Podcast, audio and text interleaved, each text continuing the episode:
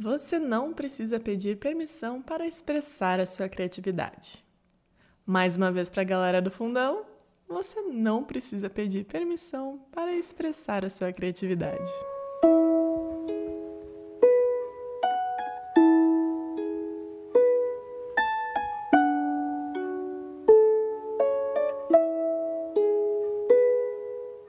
Olá, aqui quem fala é Amanda. Tirei umas férias com o podcast porque a minha voz estava em crise. Eu passei por um, uma, duas semanas ali que a minha voz estava bem rouca. Então, quis me poupar disso, né? Mas hoje eu estava ali pensando sobre uma situação que aconteceu é, em relação à criatividade. E eu, nossa, preciso gravar algo, né? Botar isso para fora. Então, como sempre, vem em forma de episódio de podcast. Então, aqui vou compartilhar com vocês uma experiência que eu passei na minha vida que marcou muito em relação a o quanto eu entreguei o meu poder e quanto eu deixei alguém pisar em cima de mim em relação à minha criatividade, né? Determinar qual é a maneira que eu devo me expressar e, e permitir isso. E eu comentei um pouquinho sobre isso no episódio sobre a sexualidade, né? de como às vezes a gente permite que o outro tire o nosso poder. E nessa situação que eu vou contar foi em algo muito relacionado à minha criatividade e como ela aflorou após esse evento que foi muito marcante para mim na minha vida. Então, começando, né, eu trabalhava em uma agência digital uh, de publicidade, marca digital em Los Angeles, e os nossos clientes eram musicais, atores, atrizes, né, pessoal de Hollywood, é, indústria de entretenimento. E a gente trabalhava com clientes musicais bem famosos, até bem uh, grandes da, do mundo pop, principalmente.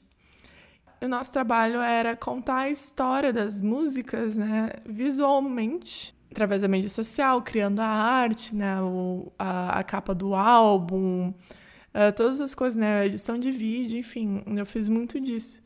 Só que a gente tinha um time muito pequeno e o meu chefe, ele era a pessoa principal, né, que criava a maioria das coisas, eu era secundária, então eu lidava com os clientes menores e ele que lidava com os clientes tops, né, os, os, os maiores. E teve um momento, né, que eu pedi, eu queria muito uh, fazer o design da capa de um álbum, né, fazer o design de artes principais, né, não só secundárias. E ele falou: Ah, beleza, vou fazer um teste contigo. Próxima vez que eu receber proposta desse tal cliente que a gente tem, que é um cantor muito famoso no mundo pop, uh, eu vou fazer um teste nele e tu envia o que, que tu pensa, né? O teu conceito para isso. Beleza, daí ele foi viajar para Nova York, onde esse artista morava, e eu fiquei mais de um mês, né, sem a presença do meu chefe, então eu tava bem tranquila, que a presença dele me deixava nervosa, né, no momento que eu sentia que ele tava sugando meu poder. E eu fiquei tranquila, né, ah, beleza, aqui tá a proposta, né, só falou, o nome da música é essa, e mandou uma fotinho de inspiração só. Era só um, uma arte que não fazia muito sentido, mas eu, ah, beleza. Eu entreguei 30 versões diferentes de arte para o meu chefe. E ele nunca agradeceu, nunca falou nada.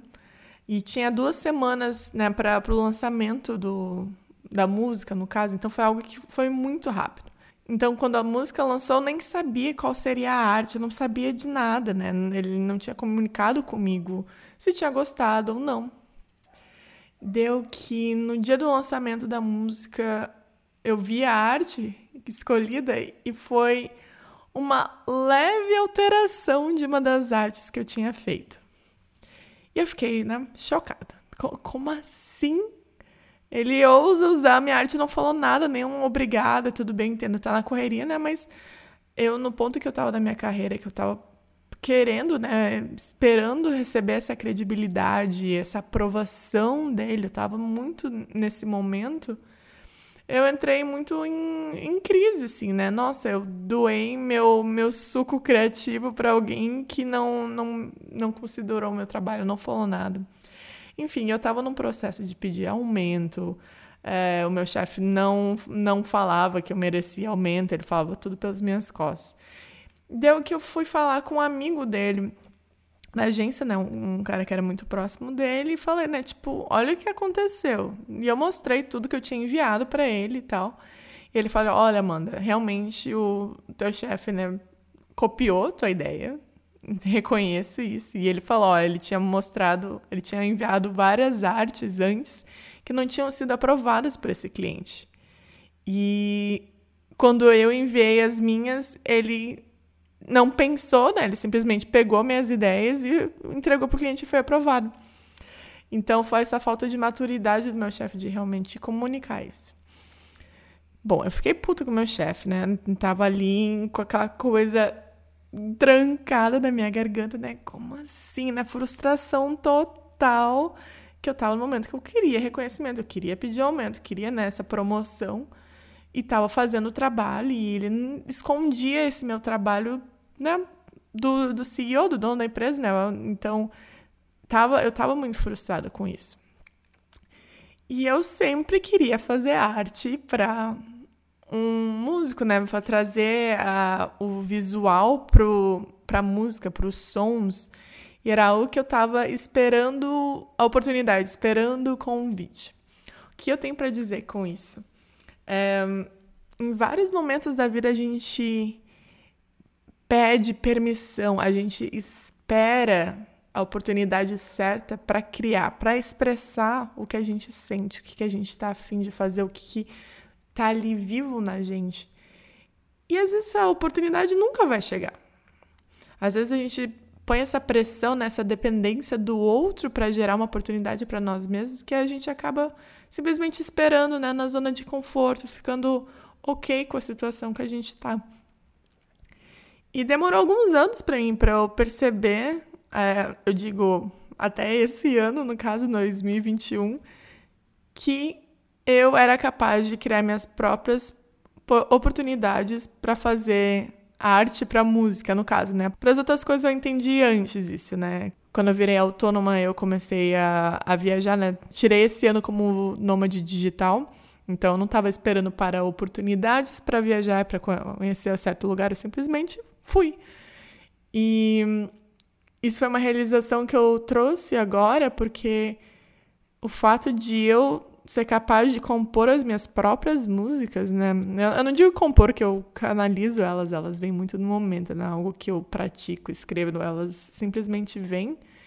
E principalmente que eu tô na, tô na natureza, quando eu toco, né, para mim mesma, e eu comecei a gravar essas músicas.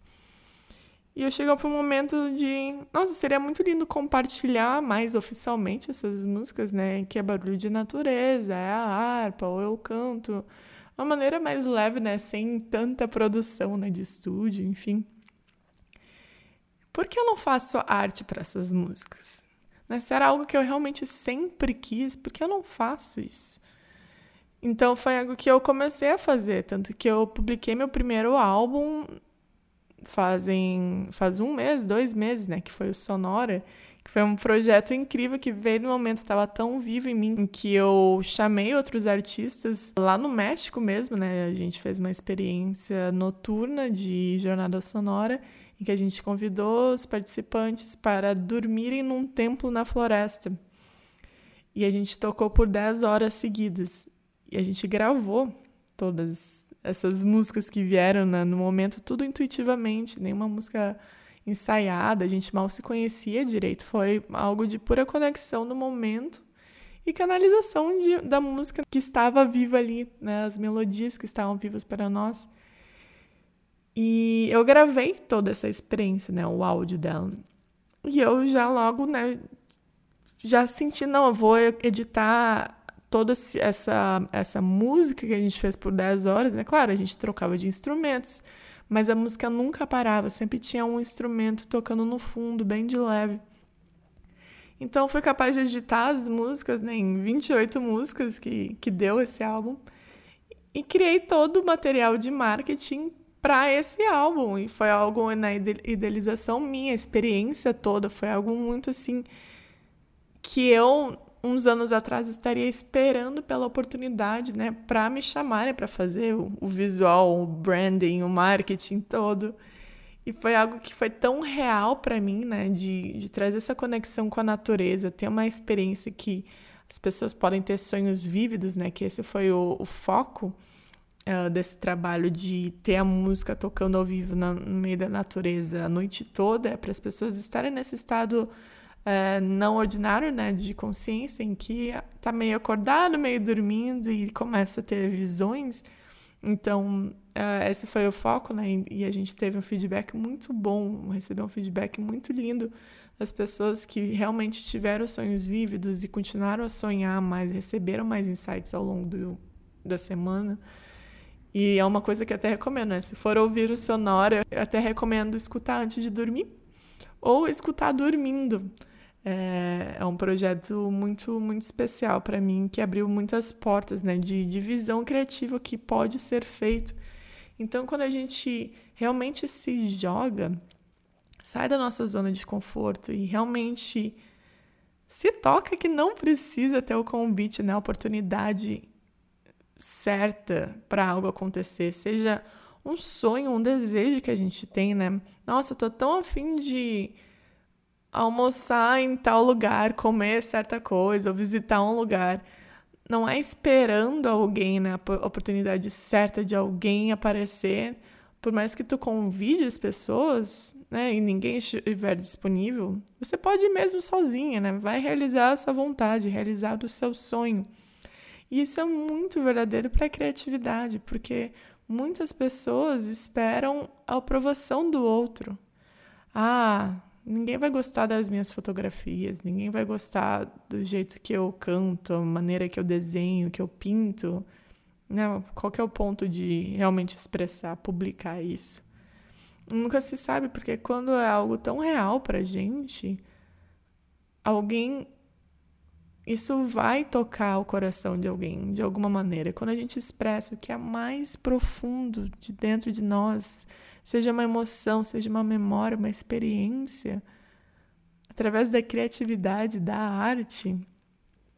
Isso é a mais pura arte, não é cópia, não é plagiarismo, né? E esperar a aprovação do outro, esperar o convite do outro para se expressar, é algo que bloqueia tanta coisa na gente, que fica tão subconsciente, às vezes a gente perde a nossa espontaneidade questão né, não só na comunicação, mas na expressão em si, ao dançar, a estou feliz, eu vou me expressar, eu vou me empolgar, eu vou dar um grito de alegria, porque a gente às vezes se prende tanto a não se expressar porque ah, o que, que eles vão achar de mim? Ah, fulano não acha isso legal, então não vou fazer. Por mais que esteja tão vivo na gente. Então ter essa consciência quando tem algo muito vivo em você, Dance, cante, pinte, escreva. Nossa, poesia é uma coisa tão linda, porque poesia não precisa fazer sentido. E a escrita é algo que todo mundo é capaz de fazer, né? Quem é alfabetizado consegue. E a escrita, né? Se você é alfabetizado, você consegue escrever e não tem certo nem errado não tem colocação gramática correta, é simplesmente o que vem ali de palavras vivas para você. E às vezes elas, nem elas não têm nem pé nem cabeça. E é o que faz ser seu, né? A sua personalidade. É muito interessante que essa coisa de trazer muitos críticos à arte é uma coisa que bloqueia tanta coisa. E eu estive num meio criativo em que, principalmente na área de publicidade, em que tinha prêmios para a arte em si. Então, muitas pessoas faziam os seus trabalhos para ganhar prêmios, mas não para expressar a sua própria verdade. Então, gastavam toda a sua energia, né, seu dia a dia, para expressar uma criatividade para ganhar um certo prêmio. E existia uma grande competição em relação a isso. É, foi muito interessante que eu já participei de alguns uh, de algumas premiações criativas e uma delas eu até ganhei um prêmio internacional, o One Show. É, isso foi em 2019. E foi um prêmio que significou muito. Eu estava representando uma faculdade de publicidade e eu fui a primeira diretora de arte mulher a receber um prêmio. É, e, e, foi o primeiro, primeiro prêmio que a faculdade ganhou, né? De ouro, e foi de uma mulher. Então foi uma coisa assim, uau! E eu tinha minha, minha, minhas parceiras uh, que estavam fazendo a redação, né? As redatoras, e eu era diretora de arte. Então foi um grupo só de mulheres. Isso chamou muita atenção, porque na indústria criativa, né? De publicidade principalmente, ela é dominada por homens brancos, né? É patriarcal total. E foi algo que, que chamou muita atenção. E foi muito lindo. Seria algo, né? Eu fiquei orgulhosa, querendo ou não, né? Nossa, realmente legal, eu fiz isso acontecer. Só que eu tava tão frustrada com o trabalho que eu tava fazendo, que tava tão focada em ganhar o tal do prêmio, que não fazia sentido para mim. É, eu até fui para Nova York para receber esse prêmio, mas a hora que eu subi no palco, eu tava tipo. Uh, todo o trabalho que eu fiz, toda a energia, eu tive blackouts na frente do computador, né? Que eu meio que a tela, eu, meu olho apagava, no caso, ficava tudo perdido, de tanto trabalho, tanta energia que eu botei nisso, simplesmente por causa de um prêmio. Isso acontece por tantas coisas. Isso foi uma prova muito única, né? Nessa, nessa coisa de receber aprovação. Nossa, eu preciso receber essa aprovação desse prêmio que devo ganhar um trabalho melhor. E isso acaba virando um espiral total que a gente acaba fazendo muita coisa para os outros. A gente acaba perdendo prazer nas coisas que a gente, a gente tem o maior potencial de amar, porque a gente faz para o outro. E a gente acaba, né, gerando essa energia. Não, eu consigo fazer isso, eu vou fazer isso para o outro. Eu consigo carregar a mão das minhas costas, vou fazer isso para o outro. Vou criar isso para o outro. Não, isso é, isso é o que o fulano gosta, eu vou fazer dessa maneira. E a gente acaba não economizando energia para nossa própria expressão artística, para nossa própria expressão da maneira que for. E repetindo, não precisa ser um artista profissional para se expressar criativamente.